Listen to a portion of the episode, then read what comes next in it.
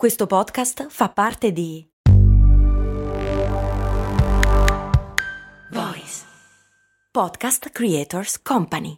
Vacanze in Sicilia o in Sardegna? Con i traghetti GNV porti tutto quello che vuoi, ti rilassi fino a destinazione e se prenoti entro il 14 maggio, posto ponti a partire da 33 euro. Non c'è modo migliore per andare in vacanza. Scopri i dettagli su gnv.it. Offerta valida sulle linee Napoli-Palermo e Genova-Olbia, 10.000 posti disponibili. Un anno è passato, quasi 300 episodi. Ah, amici miei, ne abbiamo viste, pardon, ascoltate tante insieme quest'anno, non è vero? È arrivato il momento di elencare il meglio, le puntate più ascoltate, condivise e commentate. In una parola, Best of Brandy. Best of Brandy. Sì, proprio così, scritto tutto attaccato. Oh, ma che volete?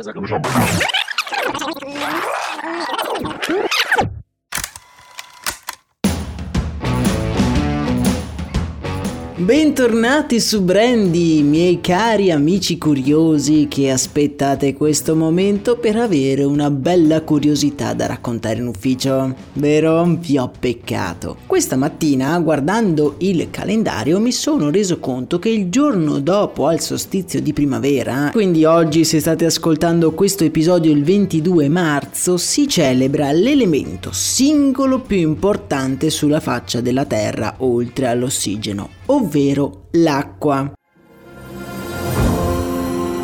Non vi devo certo raccontare io dell'importanza che ha l'acqua per il nostro organismo. Oggi andremo a raccontare una storia diversa, andremo ad indagare un altro aspetto di questo elemento, il suo valore sul mercato, con una particolare riflessione sull'acqua nelle bottiglie di plastica.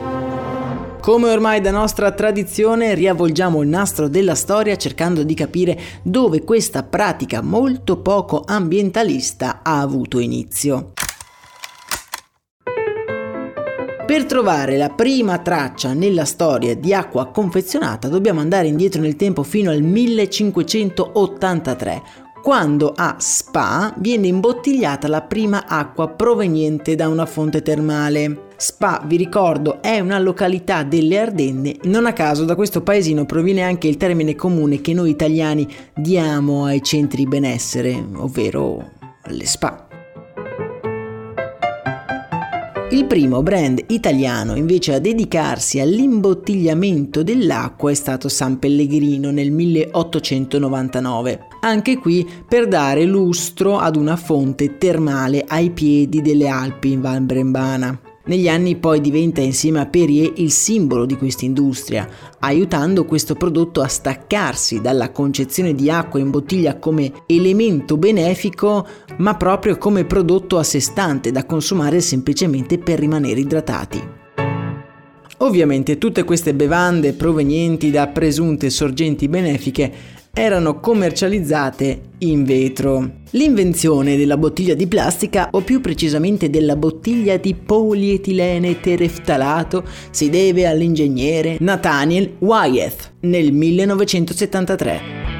Un anno, questo, il 1973, che ci può sembrare fin troppo recente. Ma non dobbiamo essere ingannati da questo, infatti Wyatt non brevetta la plastica né tantomeno il PET, ma semplicemente lo utilizza a scopo alimentare. Il polietilene tereftalato, in particolare, era stato inventato già nel 1941 dalla coppia di ricercatori Winfield e Dixon. Ma perché non viene utilizzato fin da subito nell'industria alimentare?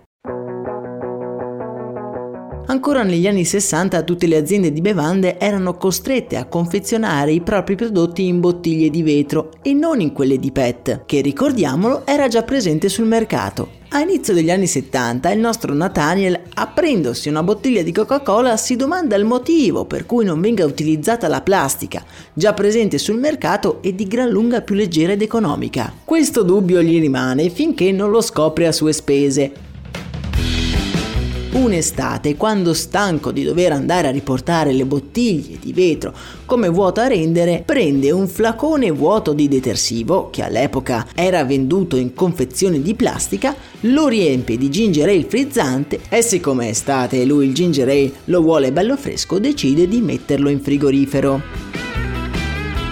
Come capita spesso in questi casi, il nostro protagonista viene distratto dalla vita e si dimentica la bottiglia nel freezer. Si mette a dormire ignaro di quello che stava per succedere nella sua cucina. A causa dell'anidride carbonica, il flacone si gonfia a dismisura finché, data la grande pressione, non produce una detonazione devastante inondando il frigo della dolce bevanda. La mattina successiva, mentre Nathaniel è chino sul pavimento che cerca di raccogliere il liquido, si ritrova a pensare che effettivamente il materiale utilizzato per il flacone, ovvero il polipropilene, non era adatto a resistere alla pressione dell'anidride carbonica. Ma lui conosceva un materiale che era perfetto a questo scopo, il PET, le cui fibre potevano essere allungate.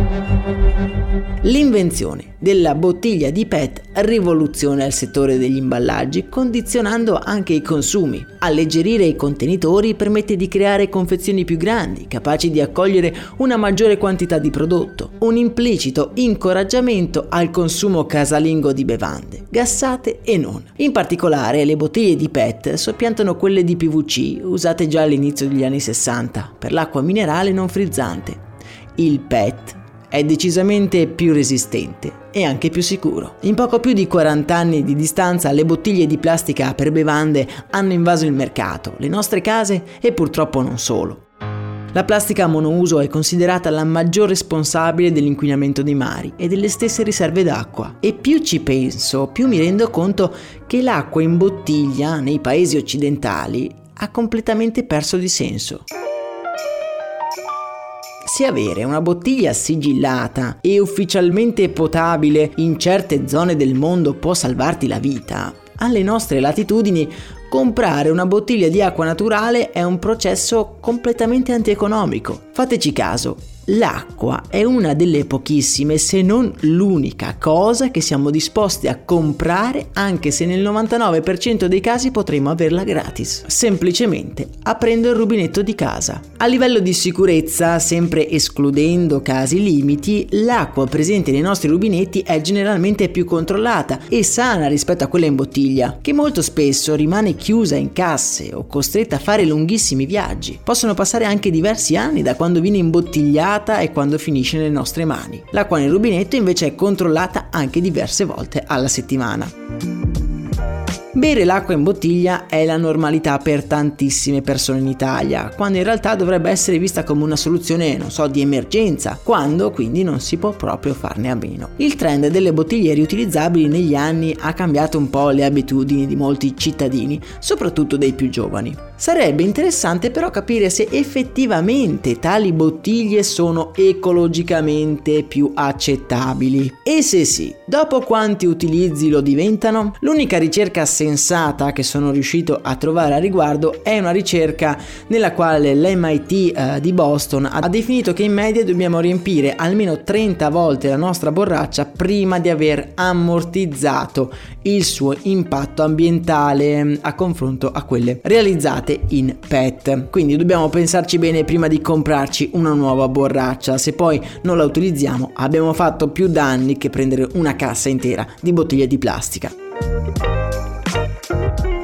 Ovviamente è un argomento complesso che potremo andare ad approfondire nelle prossime puntate e voi la prossima volta che vi capiterà di prendere in mano una bottiglia di plastica ricordatevi che dovete ringraziare un ingegnere assetato che voleva solo gustarsi del fresco ginger ale. Per oggi è davvero tutto, io vi ricordo che per non perdere nessuno degli episodi di Brandy io vi consiglio di iscrivervi al canale podcast. Noi infatti ci sentiamo domani per un nuovo episodio, io vi auguro una buona giornata, un saluto da Max Corona.